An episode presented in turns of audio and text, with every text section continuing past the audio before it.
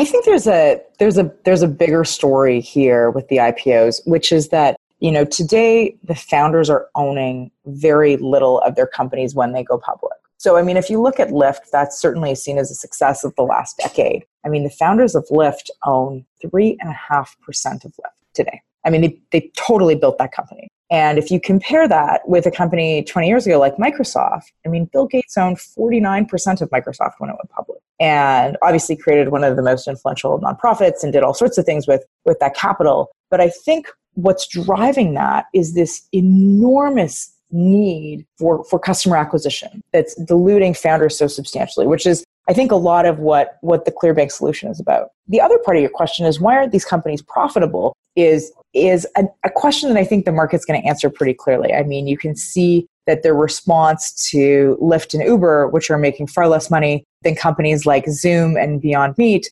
those have really performed much, much, much better in the public markets. And so I think that will just, you know, come out in the wash. Welcome to The Disruptors, the podcast about the future of all of us, where we look at the technologies, trends, and societal norms shaping our collective future.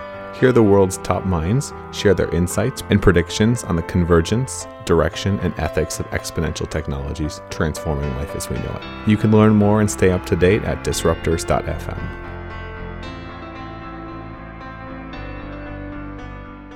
Early in my days as an entrepreneur, and let's face it, wannabe entrepreneur, Shark Tank and Dragon's Den were huge for me. I loved watching entrepreneurs on there pitch their ideas, their dreams, and try to get funding from the sharks. Well, today, we've got the youngest dragon in history on Canada's famed Dragon's Den, Michele Romanow, on the program. She's a serial entrepreneur, a VC, leading the women in tech movement, and built and sold a couple transformative Canadian companies for, I want to say she started it and within 11 months had sold it for $10 million. It was quite an exit, at least an order of magnitude larger than anything I've ever accomplished. And it was a lot of fun having her on the program. Now she runs Clearbanc, a company that's putting out transformational rev share type funding for startups and small businesses, ones that actually want to build something scalable and successful with good unit economics that change the world. Clearbanc has over $1 billion under management. She's been listed as one of the 100 most powerful people in Canada, the only Canadian on Forbes Millennials on a Mission list, Entrepreneur of the Year, and she co-founded the Canada Entrepreneur Initiative with Richard Branson to help further Canadian startups and innovation. In today's episode, we discuss what it was like to be the world's youngest dragon and what it's like to be the young lady in the room, so to speak,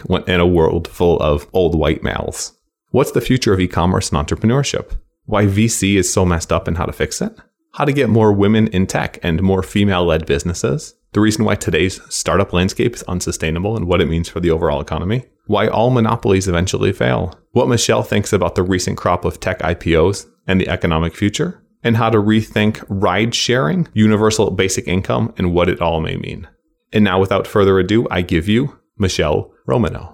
As you can probably tell, I'm pretty big on health, longevity, and human optimization. That's why I'm pumped to tell you about our special 10% off offer from Onnit, the brainchild of UFC's Joe Rogan and Aubrey Marcus, for elite performers. They're running a Willy Wonka-style prize giveaway where everybody gets a golden ticket. Everybody wins on every order of Alpha Brain, a super nootropic stack that they sent me. I love it with my morning coffee, and it comes with the potential to win an all-expenses-paid grand prize round trip for two to Onnit's hardcore headquarters in Austin, Texas, $1,000 store credit, $500 cash, and more. Plus, again, every bottle of Alpha Brain comes with a special bonus from the Onnit team. Just visit disruptors.fm/alpha to save 10% off Alpha Brain or anything else from their awesome store. Again, disruptors.fm/onnit if you want hardcore subs to live a high performance life.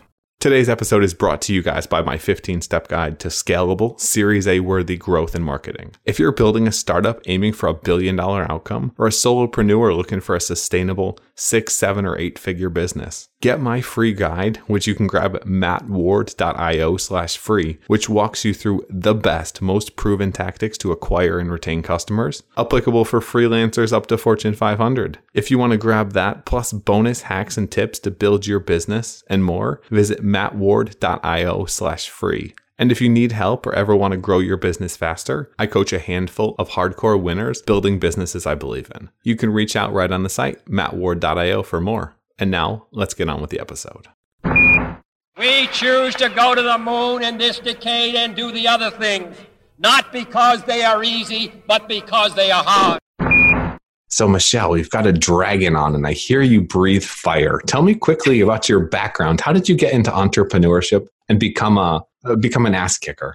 Oh my goodness. By probably getting my ass kicked myself is the best way to answer that question. You know, my journey wasn't very linear. I mean, I started off in engineering school, did an MBA. By the time I had graduated, figured out that worldwide supply of sturgeon caviar, of all things, supply was down by 95% because we had overfished the Caspian Sea. So I was crazy enough to move to the East Coast and build a fishery from scratch. This is everything it sounds like. Boats, fishermen, my hands knee deep in fish, like the whole nine yards. And we were correct. Chefs couldn't get the product, so we had no problem selling it. But then we went into a giant recession in 2008. From there, I ended up, you know, getting the only job I could at a big retailer, seeing that e-commerce was blowing up, and started an e-commerce company in Canada, you know, in 2010 called Buytopia. We didn't raise any money, but ended up becoming one of the fastest growing Canadian companies. And then sustained our growth by actually buying a series of our competitors. And so I think we bought, you know, 2 or 3 companies that had raised more than $50 million in venture capital that had burned it, which is an interesting theme kind of going forward. So that company's done quite well. And then from there, started another app called SnapSaves that digitized coupons for the consumer packaged goods space. So our customers were Coca-Cola and Procter & Gamble. And that company was acquired by Groupon in 2014. It was then that I joined the cast of Dragon's Den, which is Canada's Shark Tank. And so I've done the show for 5 seasons now. And it was really a lot of the inspiration behind Clearbanc. Because what happens when we film the television show is that we see 250 pitches in something like 17 days. A huge amount of pitches. And, you know, I just kept seeing these founders that were coming on the show that, you know, they had stuff like this wooden iPhone case. You know, it was a father-son team that had made them. They'd done almost $1 million in sales. And they came on the show and they were like, look, we have great unit economics. We make each case for $10, have $10 in Facebook ad spend, and sell it for $50. And we're here on the show looking for $100,000 for our company in exchange for 20% of the company. And I was like, oh my goodness. Like, this is, you know, these founders are going to be really resentful when I own 20% of their company. The iPhone case company is probably not going to sell to Apple. And but these guys really do need the capital. And so on the show for fun, I was like, look, I'm going to throw out a totally different deal type. I'll give you the $100,000. I'm not going to take any equity. What I want instead is a revenue share. So I want 5% of your revenue until I'm paid back $106,000. And after you pay me back, you know, 6% flat fee, I'm out of there. And so the founders obviously loved it. I said there was one catch, which is that I had to see your Facebook data. And it was crazy because we've basically gone, you know, from that tiny idea to that is what Clearbanc became, is that today founders are spending 40% of their venture capital dollars directly on Facebook, Google, and user acquisition. And so we thought there was a way cheaper way to do that didn't use equity, so you're not diluting yourself and giving up part of your company. And this year we'll give founders $1 billion in capital on these same revenue share agreements that I started on the show about 5 years ago. Basically, it's the revenue share. It's the Kevin O'Leary model without holding the gun to the mom's head type, so to speak. Exactly. In terms of the evil. I've definitely seen similar things as well. And with the ad spend economy right now, I've heard a huge portion of Facebook and Google's actual revenue is click fraud anyways, which it's an interesting little potential bubble that's building there in that ad space. Yeah. I mean, I think, you know, since the beginning of time with advertising, CMOs have said, I'm wasting half of my marketing budget. I just never know what half. And so I think compared to, you know, even with digital, there are certainly cases of fraud, there's cases of things not happening, but you can directly measure it. You know that every time you sell a bed in a box mattress, it's costing you $100 a customer, and you're never paying kind of $1 more, and you can measure that, which is, I think, amazing and allowed all of these direct-to-consumer brands to be built. And so, you know, the ad platforms are never going to be perfect. They're going to need, you know, lots of other tracking tools and competitors to keep them honest. But I still think compared to growing up in the generation where I was buying newspaper ads for my first website, you know, digital is a lot better than kind of what the existing ad technologies used to be. So you basically built a Groupon and then sold it to Groupon. And you did it really, really quickly. What was that like? Yeah, I mean, so we actually built, so the app that we sold to Groupon was in the CPG space. So it was an add-on that was in a different story. I mean, what did we do? Well, we learned that we couldn't spend a lot of money on customer acquisition. And so we had to be really creative with that. Customer acquisition was probably the most important,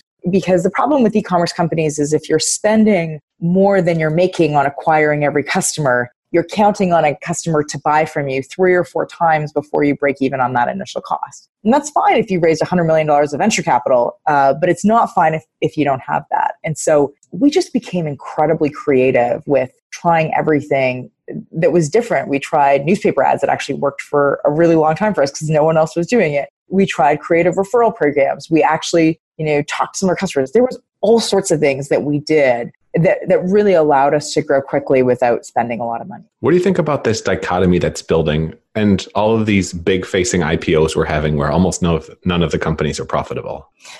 I think there's a bigger story here with the IPOs, which is that, today the founders are owning very little of their companies when they go public. So, I mean, if you look at Lyft, that's certainly seen as a success of the last decade. I mean, the founders of Lyft own 3.5% of Lyft today. I mean, they totally built that company. And if you compare that with a company 20 years ago like Microsoft, I mean, Bill Gates owned 49% of Microsoft when it went public, and obviously created one of the most influential nonprofits and did all sorts of things with that capital. But I think what's driving that is this enormous need for customer acquisition that's diluting founders so substantially, which is, I think, a lot of what the Clearbanc solution is about. The other part of your question is, why aren't these companies profitable is a question that I think the market's going to answer pretty clearly. I mean, you can see that their response to Lyft and Uber, which are making far less money than companies like Zoom and Beyond Meat,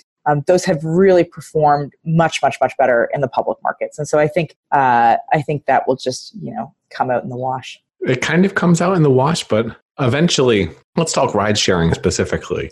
Yeah. It's real darn hard to find a model where they become profitable short of building a monopoly, pushing everyone else out, possibly regulating others out, and then being able to jack up the prices. Because otherwise, we're just going to have, let's face it, a dragon like you or a Chinese dragon or a dragon from wherever come in and compete on all of these different fronts. Somebody else comes in. They're willing to front the cash to try to fight this battle. And because you have to fight the battle, you got to cut the prices, which means you've got to cut the profits, which means you're kind of in a constant state of war. Yeah, I mean, I think there is a couple things that could be game changing. I think that most of the ride-sharing companies believe that certainly driverless cars are their future, and then they take out their biggest cost of doing this, which is the driver itself. And those pilots are going to depend on cities and safety and all sorts of other things. I mean, I always think it's just outrageous that, automobile accidents kill more people than almost anything else in America. And there hasn't actually been more moral outrage to get us to the point of driverless cars where we can be reducing the deaths that we have on the road. So I think that's coming, and I think there will be some social pressure from that. I think you're right. We can look at the world as, very competitive, and it depends on who the big financier is. I still think there's a lot of room in segmentation for ride sharing. I mean, when I need an Uber or a Lyft, I'm like the least price insensitive customer, and I'm also the one constantly getting, discounts. And so I think there's a world where we can actually do there. They can kind of figure out how to produce, a more profitable company out of this. I think Uber, you also have to look at how these companies were built. They were built in a way that was driving growth above absolutely anything else. And that's continued with the DNA. And I think that, with different leadership, that often can change. I don't think that is the only way that these companies can survive. Let's play devil's advocate. The reason why I've heard, and it's a brilliant theory, I've never heard it proposed before, but the reason why I've heard that the economy and startups specifically are geared towards this, it's not necessarily venture capital. It's more focused on the tax rate worldwide. So capital gains, something like 10%. Dividends, you're getting taxed like it's income. So when you have a situation like that, and capital gains are 3 times more preferable, so to speak, and you can write off losses and all kinds of garbage, then it creates a situation where you have to have growth at growth's cost, or at all sakes, because you're optimizing for returns, even if you're not optimizing for anything else. Yeah, I could see that. Although that's playing a very long-term game. I mean, these companies are taking 10 years to go public to see capital gains. And so I think it's just 2 methods to build a company. I mean, we're very focused on, you know, the top 0.0001% of companies that do go public. I mean, I'll give you another stat. There's 0.2% of all companies in America can raise venture capital. So there is a huge number of companies out there that we don't pay attention to that I think can be great growth forces. I mean, all of these, you know, different e-commerce companies we fund, I don't think that there's only one way to make money, and it has to be, you know, raising an incredible amount of venture capital and then trying to take it public one day for the benefit of capital gains. I think that certainly plays as part of the incentives, but tax structures are actually far more complicated than that, and what happens throughout a company can change quite substantially. But, you know, I think the other thing that I think about is like where venture capital is deployed in America. I mean, 80% of VC dollars get deployed in 4 states in America: in California, New York, Massachusetts, and Texas. And there was, I think, 9 states in America last year that had no companies that got VC funding. And so I don't think you can say, well, that means there's probably no entrepreneurs in 9 states in America. It probably means that venture capital hasn't reached far enough. I would agree. I think part of it's mindset as well, though. So you're going to have certain people where this was a problem I saw in South Africa when I was working with an incubator there. Yeah. And the issue that we saw was, I mean, for lack of a better term, only white entrepreneurs could afford to go big because everyone else was trying to just get by. And when you're in that just get by mindset, you have to focus on the revenue generating company. You can't go for the home run. Mm-hmm. And look, I think I would think of that as like a different. And I talk to this about young entrepreneurs all the time. I mean, in many ways, if you're building your first company, the easiest first company to build is something that can be cash flow positive, and you can, you know, earn your stripes doing something that's doable. The hardest type of company to build is one that doesn't generate revenue for 10 years, which looks closer to a social network. And I think that, you know, you can certainly take the risk in doing those, but if you kind of want, you know, a good risk-adjusted return as an entrepreneur, you should start and get some early success and take what you're learning that you can parlay into the next business. And that also makes it way, way, way easier to raise venture capital when you are a proven founder versus a first-time founder. And it's way easier to get capital come to you when you're a dragon. What was that? Why did you decide to go on the show? You were already relatively successful at this point by all means. And then what have you learned since? Yeah, it's a good question. You know, the show had come and was looking for me. And so they had asked me to join. And I thought it was an interesting opportunity because I had learned a lot from the show actually growing up. Like my very first pitches that I watched were watching Dragon's Den. And so it was kind of bizarre that it was coming full circle. And I mean, you'd yell at the TV, you'd be like, don't do that deal or do it like this. And that's so much of what the show has taught the public is like, I'll get 7-year-old girls that will come up to me and they'll say, look, you know, Michelle, I hate eating my vegetables, but I love eating lollipops. So I'm going to put vegetables in lollipops and then I'm going to build a business. And although that might be a terrible idea, it is amazing that founders and 7-year-olds are thinking about ideas this early. And so I think that that's really been the power. I think, you know, having this conclusion of that today founders need a lot of capital to drive ads, that, you know, most founders are not going on the show looking for a dragon's help to get you into a retailer. They're really looking for help for selling online. I mean, you can actually see these big shifts season over season and how to provide alternatives to capital that don't just look like traditional equity structures. Talk about those shifts. What do you see in terms of the future of e-commerce? Yeah, I think there is no question that the direct-to-consumer brands are here to stay.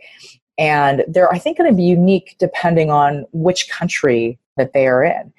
And, you know, direct to consumer is so powerful because you no longer have to deal with the retailer. I mean, all of these companies that used to have to sell to retailers, they didn't get to, you know, meet any of their consumers or have their emails or have any sort of direct relationship. And that was the power of building e-commerce. And then from there, you know, I think the other thing that we'll see is countries have very unique brands. And so one of, you know, our board members, Raj Ruprel, started a company called Endy, which was effectively the Casper of Canada. And they did extraordinarily well here. I mean, in 2 years, they were self-funded, you know, sold to Sleep Country for $100 million.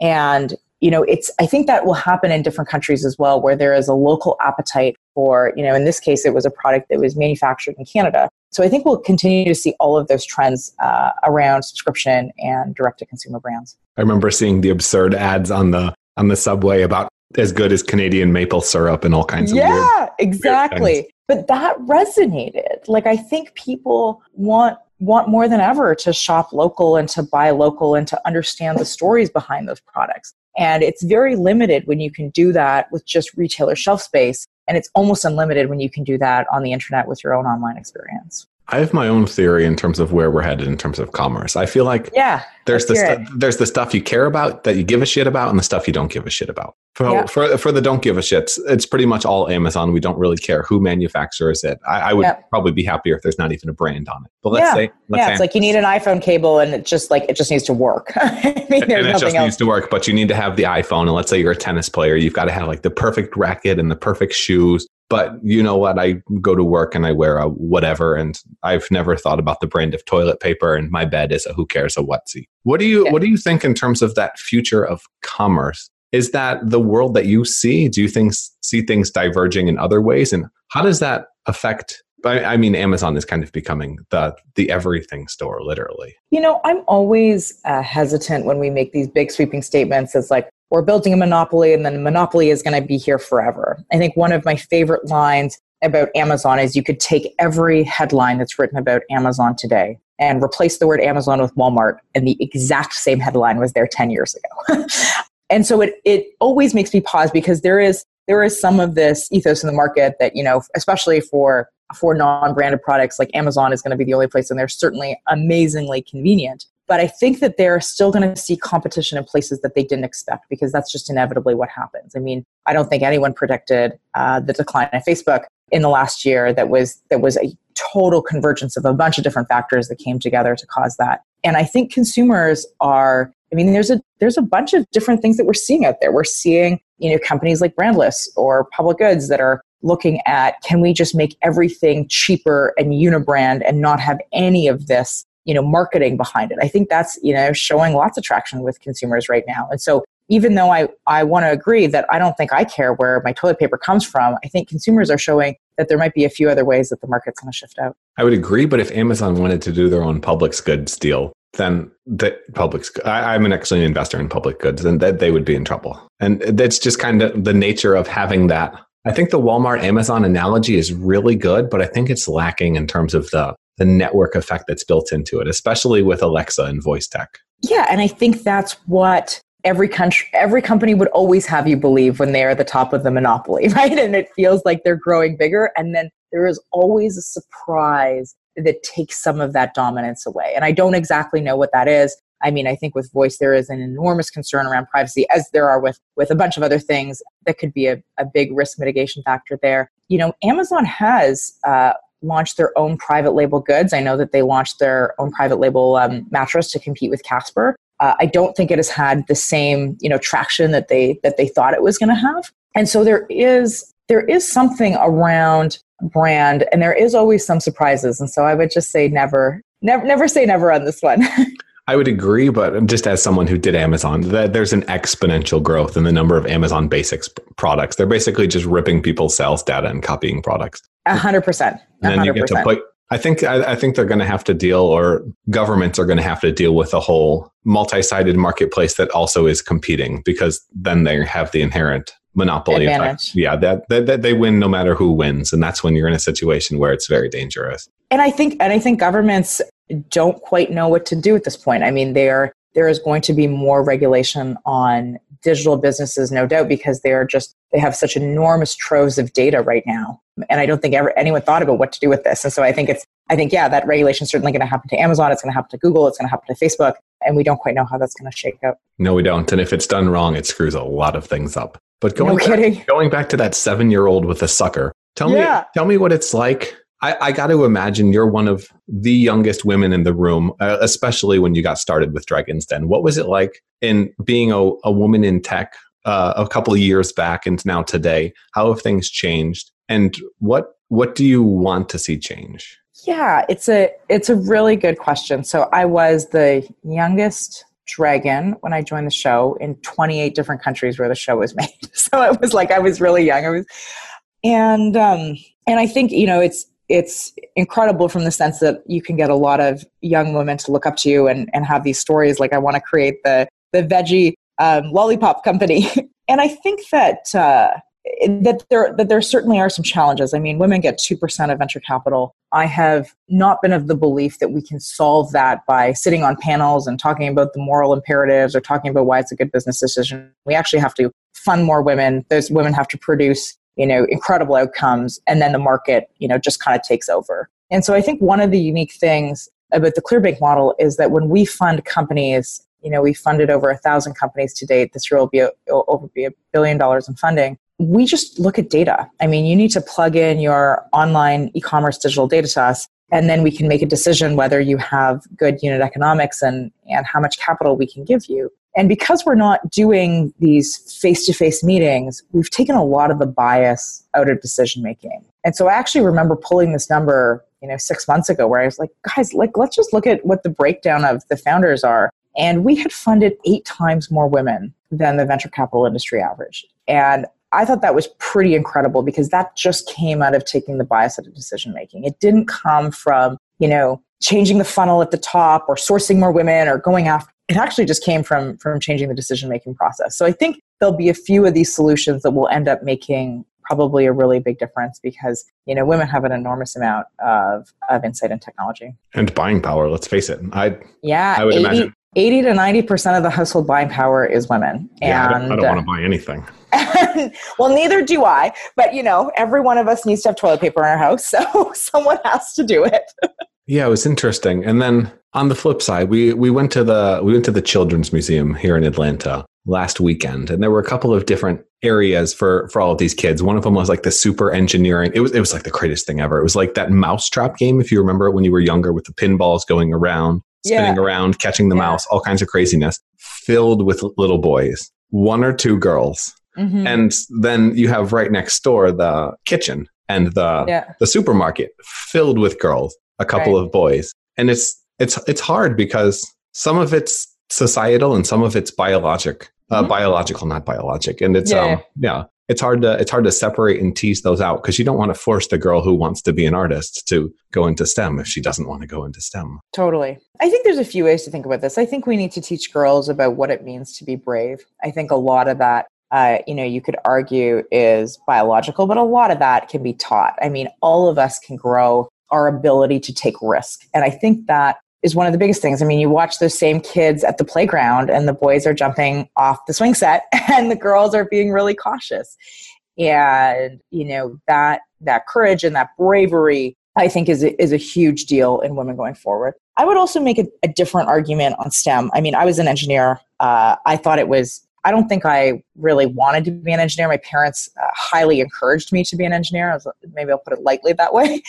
And I thought that was enormously useful for me because when you go to school and you get a science and math background, first of all, business numbers are exceptionally easy. I mean, doing ratios with a lot of zeros in your head is much, much, much easier than doing linear algebra. And so it gave me a fluidity and confidence with numbers that I think is something that often women lack. And then the other thing is that I think, you know, learning science in school is important because you can always learn arts later. And we are artists in many ways our whole lives. And it's very much easier to read and pick up books later. You know, very rarely do people go out later and start reteaching themselves organic chemistry kind of stuff. And so I think that that's one of the values of really stressing a STEM education, especially for women. I like it, but I would also push back. And I think if you look at schools and you look at kids, mm-hmm.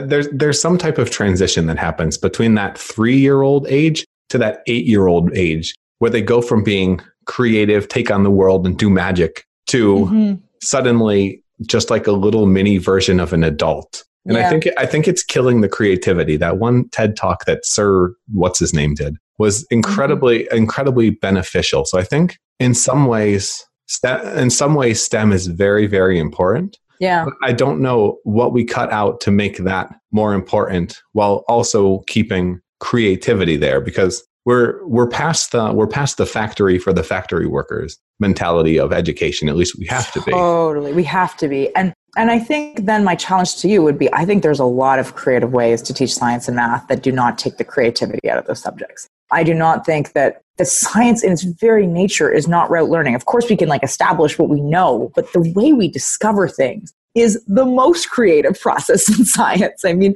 a lot of, be it drugs or innovations, were started by accident. And they were started with a lot of creativity in terms of, like, you know, how we built the first airplane and how we did all sorts of things. And so I think that is the challenge to educators, is how do you produce creativity, you know, in the STEM field? Because I think that can exist just as much as it can in the arts. I would agree there as well. I would like to see classes being more mixed in terms of not just ages, but also subjects. Why do we have a science class and a math class and a history class? Why don't we talk about the science that was happening during the Middle Ages and then go build a rocket and shoot down someone's castle? Right. So sounds a little bit more fun. If we can Netflixify it, but DIY, then I think it can be a better experience for everybody. Totally.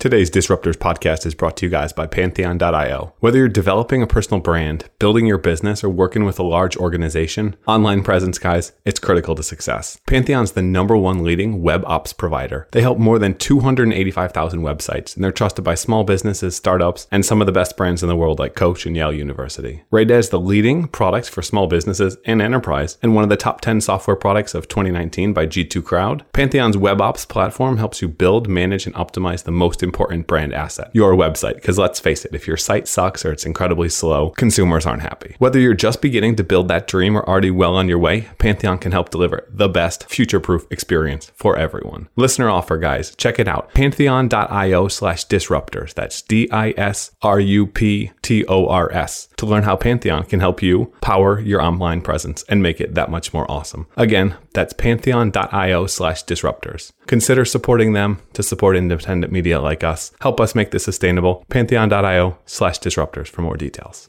What technologies are you most excited about outside of the stuff we've talked to today? Oh. And why? Yeah, it's a really good question. And it's really hard to know because we're kind of on the precipice of a bunch of it, right? We've seen the initial applications of driverless cars, but nothing's really been totally commercialized right now, except what you can do in a Tesla. You know, we've seen some of the early stages of, you know, VR, but it's not well established on what we're going to use all of that environments for. And I think probably, you know, especially in Canada, some of the discoveries that have been made on the AI side and some of the things we can do with data science now are probably the most exciting and the most scary. And then the last piece of technology that's hard to miss is what's going to happen with blockchain. And, you know, I think that ICOs were completely overhyped, but the core technology of itself was in some ways very underhyped because what we can do when we eliminate two-sided databases and make one public ledger is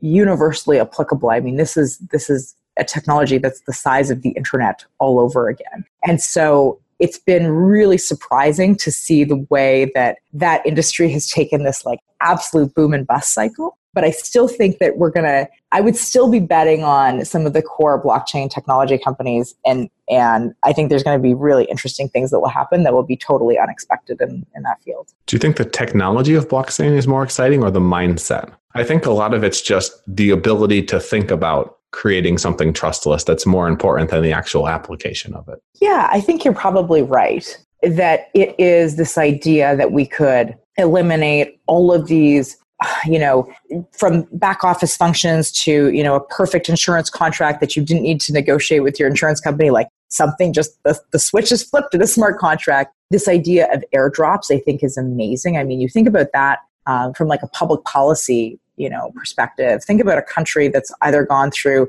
a war or a natural disaster. The ability to drop a currency into everyone's phone in 10 seconds immediately is revolutionary in terms of what we've done in terms of foreign aid. There's so many interesting applications that we can get from there. I think that's probably, at least for me, having now been in fintech, is probably the most exciting to watch. You said you're worried about AI and automation. Oh, you know, you get a positive story and then a negative story. Where do you net out on this one?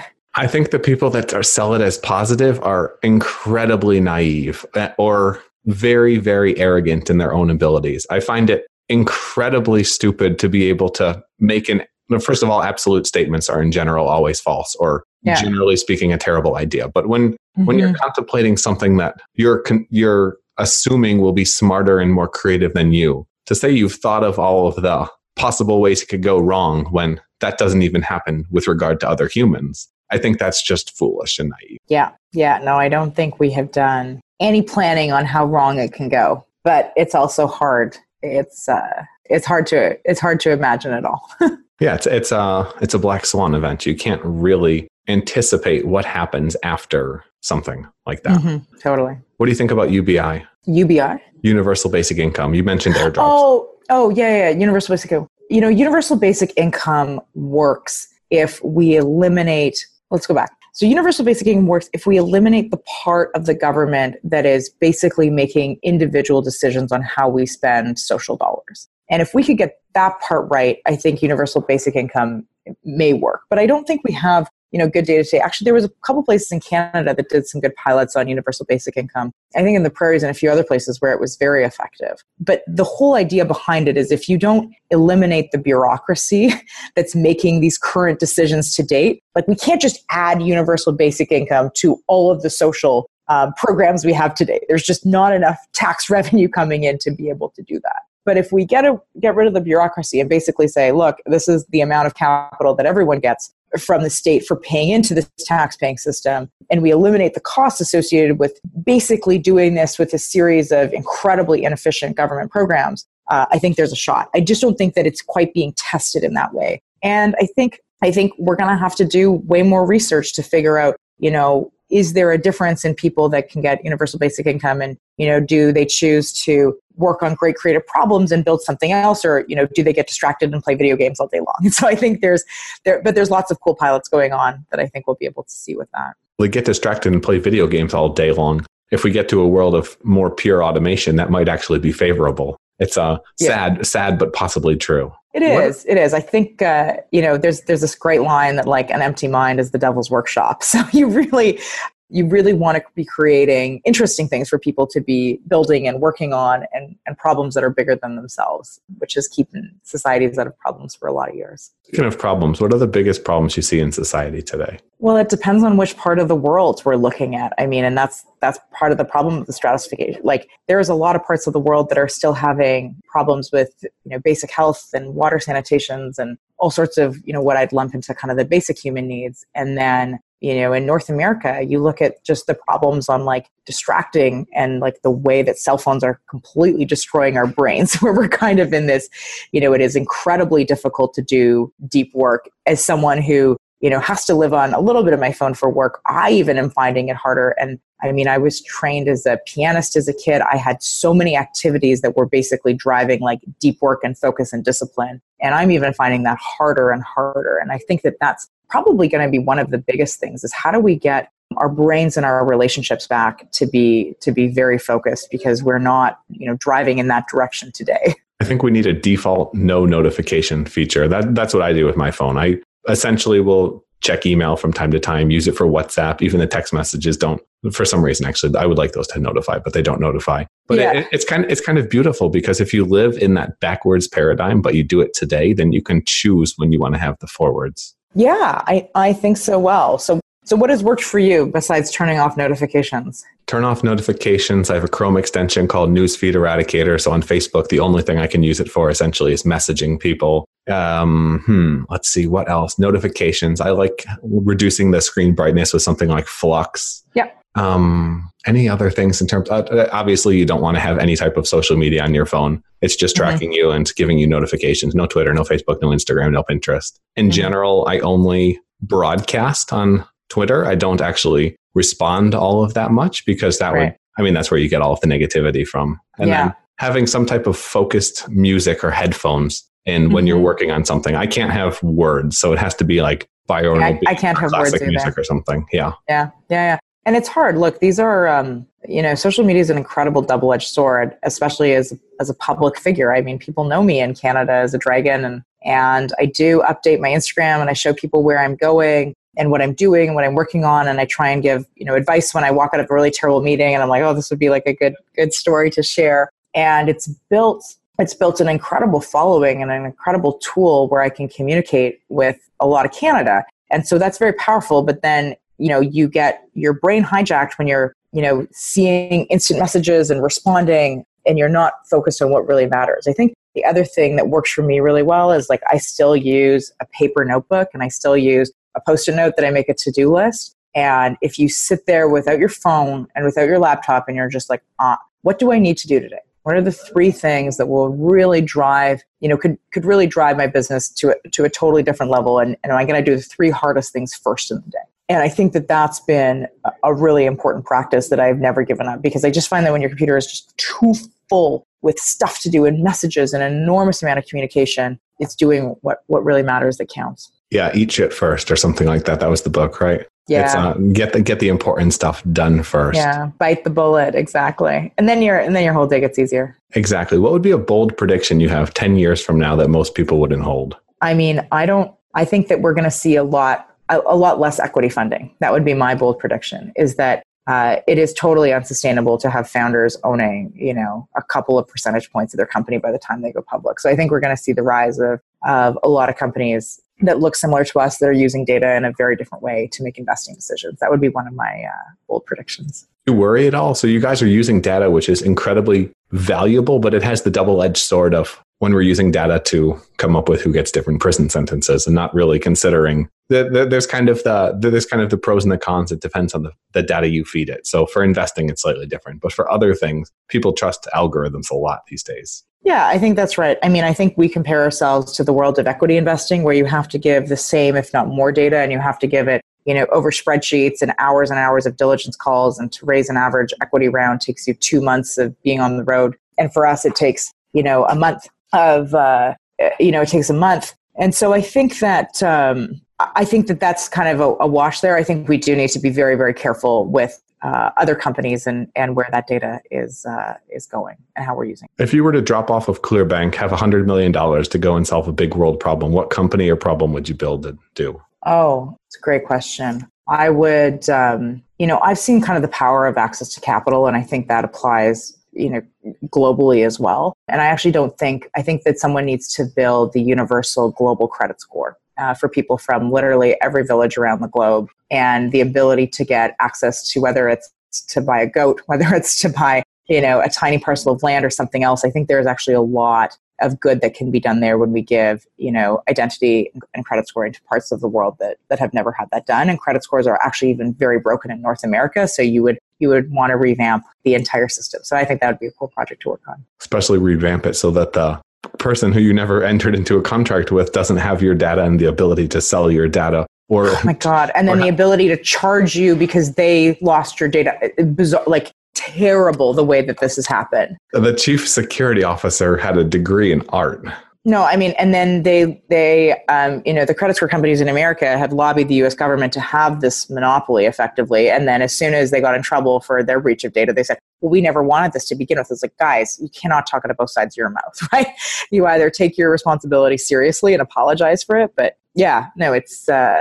That is 100% true. Does that scare you at all? The kind of evolution we're moving towards, it's not crony capitalism, but we're moving towards that closer merger of government and corporation, especially on the tech side. Yeah, I think, look, there's been bad actors since the beginning of time. And I still think we have, you know, a really strong journalistic system, despite all of the attacks that it's under with different sorts of fake news. But this is not going to be a simple world going forward, because the governments have also not done a good job of regulating companies that are global, because that would mean that global governments have to cooperate, which is why, you know, challenges like climate change are such a big deal. And it's why, you know, challenges like regulating tech companies that are global in nature are going to be a problem. But we are going to see some stuff here. I mean, you know, GDPR was a really good first step that everyone has had to become compliant after. And then after that, you start to see other regulations that are based on, you know, the same kind of metrics. And so I think we will figure this one out. It's not going to be pleasant, but I think it will certainly happen. So you left San Francisco to move to Toronto. Why?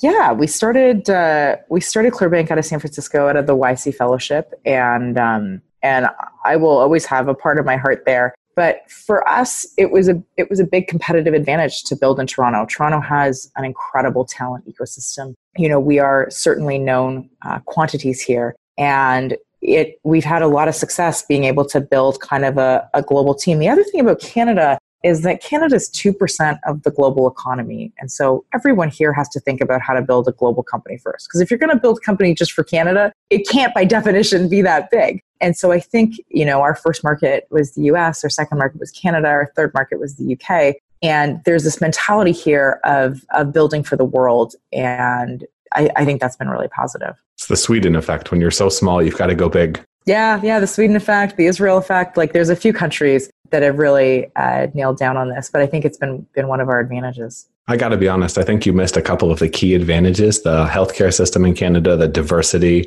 and the overall friendliness of the people. I liked it a lot. And how would you contrast that with San Francisco? Because I've heard it's kind of turning into a shithole. You know, San Francisco, and thank you, Canadians are very friendly. That is 100% true. Sometimes that makes them a little less assertive and aggressive, which is not always a positive in a business thing. So I like to say I have a little bit of New York and a little bit of Toronto in me. You know, healthcare is really important and certainly a big part of that and the way that has worked. I think it's hard to be in San Francisco and just appreciate that more wealth has been created in the Bay Area in the last, 30 years and almost anywhere else on the planet. And to kind of see this state of like disarray that the city is in between, homelessness and between the housing crisis. And it's like, the effect compounds because, companies have to raise more money because they have to pay software developers more. And the software developers are getting paid more, but they're not keeping that income. It's all going to landlords. And then they have landlords that are voting on these, city rules where you can't build up because they want to protect the price of their land. And so I think, if San Francisco doesn't do something creative, I think it's going to go through a point, where it's just going to be totally unsustainable to live there. But look, there's nothing that will replace Silicon Valley. It is a super important part of us to be connected to. But I think it is really hard to see that the wealth that has been created has not gone to solving the problems. It's actually made a lot of them a lot worse. Could that bubble bring down Silicon Valley? I don't know. Typically, probably not. Typically, those things go through reshapes before they bring down entire economies. But, and there's still so much of California's economy that's highly diversified. But I think that we will see other tech cities that are doing very well that will be able to compete. New York has been a great market. I mean, Atlanta, where are you from? There, I just met the CEO of MailChimp, and that was a company that was proudly built in Atlanta, totally self-funded, billion-dollar company to date. And so we'll start seeing and hearing a lot more of those stories because it is not sustainable to run a startup and have engineers walk in and say, well, look, I need to get paid $150,000 more. I'm walking because I had one piece of 2% negative feedback. That's not. Companies have to be more resilient than that. To kind of make it to the next level. And so I think that's there's going to be some big shifts would be my prediction. I can't remember if it was Facebook or Google, but one of the companies, at least for a while, and I think even still today, had a policy where if the other one offered you essentially a salary increase, they would double it. And I think double like the entire salary that was being offered. It was that's just extraordinary, absurdly Ponzi schematic. But when you have something with almost zero operating costs, I guess you can do that. Yeah. I mean, I think it's like anything else. You can do it until as long as that party ends. and I think there is going to be a few more costs in those platforms that are still to come. The Wolf of Wall Street could only snort so much cocaine before he had to come down. So this has been a fun one. Before you tell people where to find you, I want one last piece of advice, quote, call to action, something of that nature. Yeah, I think if you want to be an entrepreneur, you should always start. The number of folks that reach out to me saying, I've had this idea for, 5 years. I'm like, what have you been doing? Like, the world is changing so quickly. I think that would always be my advice, is to just start now. As soon as you get going, you figure out how to iterate and you figure out how to build something. But you can't start that process until you get started. And do not be one of those people that mortgages your house or your future to build a business. Yeah, do not take a personal guarantee. That's why Clearbanc exists. It's terrible when you see that on the show. It's such a big oh god, and people do it all the time, or even more common, don't start the business. Michele, yeah. I feel like you're a super inspirational woman and you've got something to leave people with. So where's the best place for people to find you? Yeah. So my Instagram's probably the most active. It's Michele, M-I-C-H-E-L-E, just one L in Michele, and then Romanow, R-O-M-A-N-O-W. And you can find me on Instagram, Twitter, Facebook, or any of the other social channels. Very good. Very good. I would still like for you to go with like Canadian Czar or the Canadian Dragon Czar, something like that. Let's bring back the evil empire. Thanks, exactly. Thanks for coming on today, Michele. Thank you so much for having me. And thanks for tuning in, guys. If you guys have enjoyed it, remember to leave a review in iTunes, support us on Patreon. And if you're an advertiser interested in advertising to our awesome listeners, then reach out, matt@disruptors.fm. Till next time, cheers. Today's Disruptors podcast is brought to you guys by Big Cat Rescue, the company that's using augmented reality to free tigers, lions, and more from their terrible habitats in zoos. It's incredibly awful that humanity locks up so many of the world's greatest creatures to go nuts in tiny little exhibits just so adults and kids can see them. Now they're getting all of us closer to the action and experiencing a wilderness where you can see these animals in their wild, glorious habitats. arzoo.me for more details. If you want more of The Disruptors, you can subscribe to the podcast on iTunes or go to disruptors.fm, where you'll find tons of audio and video interview stories with leaders in the fields of genetics, cryptocurrency, longevity, AI, space, VR, and much, much more. You can also follow me on Twitter at mattward.io. If you enjoyed the show, please leave a quick review on iTunes at disruptors.fm/iTunes to help more people discover the podcast and help us make a bigger impact.